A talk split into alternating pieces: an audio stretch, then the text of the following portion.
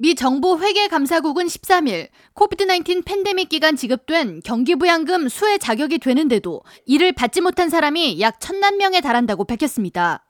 감사국은 이들 중 많은 수가 소득이 거의 없거나 세금을 내지 않고 있는 계층으로 보고 있으며 자동으로 경기부양금을 지급받은 납세자들에 비해 상대적으로 정보에 취약하거나 서류 작성이 미흡한 노년층 등이 주 대상인 것으로 추정하고 있습니다.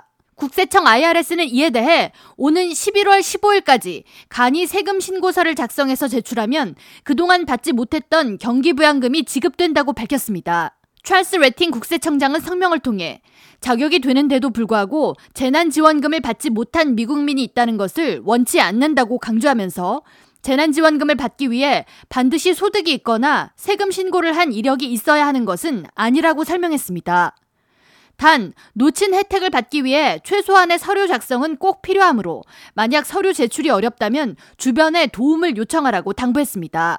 코비드-19 경기부양금은 지난 2020년 4월부터 2021년까지 총 3차례에 걸쳐 영주권자나 시민권자 성인 1명당 각각 1200달러, 600달러, 1400달러를 지급했고 부양자녀가 2명인 부부의 경우 3400달러, 2400달러, 5,600달러가 각각 지급됐습니다. 개인 연소득 7만 5천 달러 미만, 부부 합산 연소득 15만 달러 미만인 경우 수혜 자격이 주어지며 지원금 신청은 오는 11월 15일 최종 마감됩니다. 뉴욕시에서는 지급받지 못한 연방정부의 경기부양금에 대해 무료 세무 대행 서비스를 시행하고 있습니다.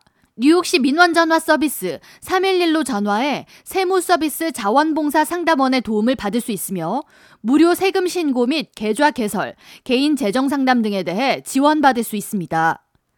한편 연방정부가 지급한 Child Tax Credit 혜택을 받지 못한 사람도 역시 오는 11월 15일까지 간이 세금 환급을 신청할 경우 지급받을 수 있습니다.